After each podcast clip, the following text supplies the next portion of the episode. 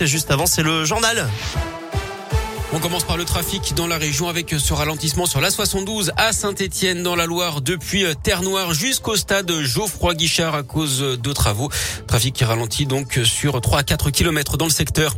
À la une, c'est un fléau qui touche près d'un enfant sur 10, le harcèlement scolaire. Journée de mobilisation aujourd'hui. Le ministre de l'Éducation nationale, Jean-Michel Blanquer, a déclaré hier vouloir en faire une grande cause nationale. L'occasion également pour Emmanuel Macron d'annoncer ce matin de nouveaux dispositifs pour lutter contre ce phénomène, Gaëtan Barallon.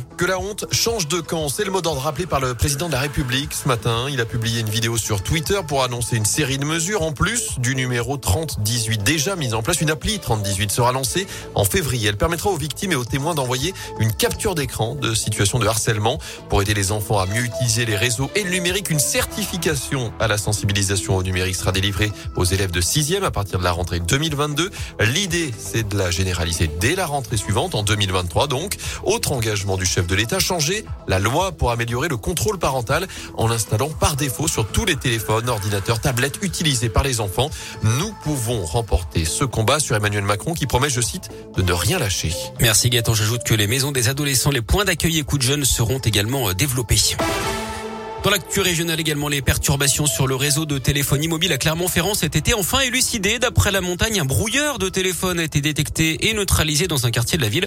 Le matériel est interdit en France. Il avait créé de grosses difficultés sur les réseaux 4G, Wi-Fi et GPS à Clermont et dans les communes alentours. Les policiers de la brigade de recherche et d'intervention, la BRI, sont intervenus donc dans un quartier de la ville. Absent au moment de l'intervention, son propriétaire a ensuite expliqué l'avoir utilisé pour empêcher ses voisins de se connecter sur son réseau Wi-Fi. Les suites du drame du son en forêt dans la Loire, une automobiliste de 48 ans décédée mardi soir dans une collision avec une autre voiture conduite par un garçon de 18 ans.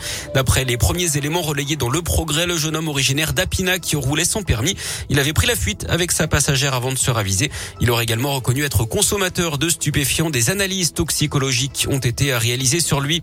Celui qui avait percuté la fontaine du village de Maringue dans le Puy-de-Dôme dimanche soir avait lui bu de l'alcool avant de prendre le volant. 1,17 g par litre de sang. 4 personnes avaient été blessées, dont 2 grièvement. Mieux protéger les animaux, c'est l'objectif d'une loi qui doit être adoptée définitivement aujourd'hui au Sénat. Le texte prévoit notamment d'interdire les animaux sauvages dans les cirques, pareil pour les dauphins et autres cétacés dans les parcs aquatiques. Il sera également interdit de vendre des animaux de compagnie sur Internet, sauf pour les éleveurs professionnels.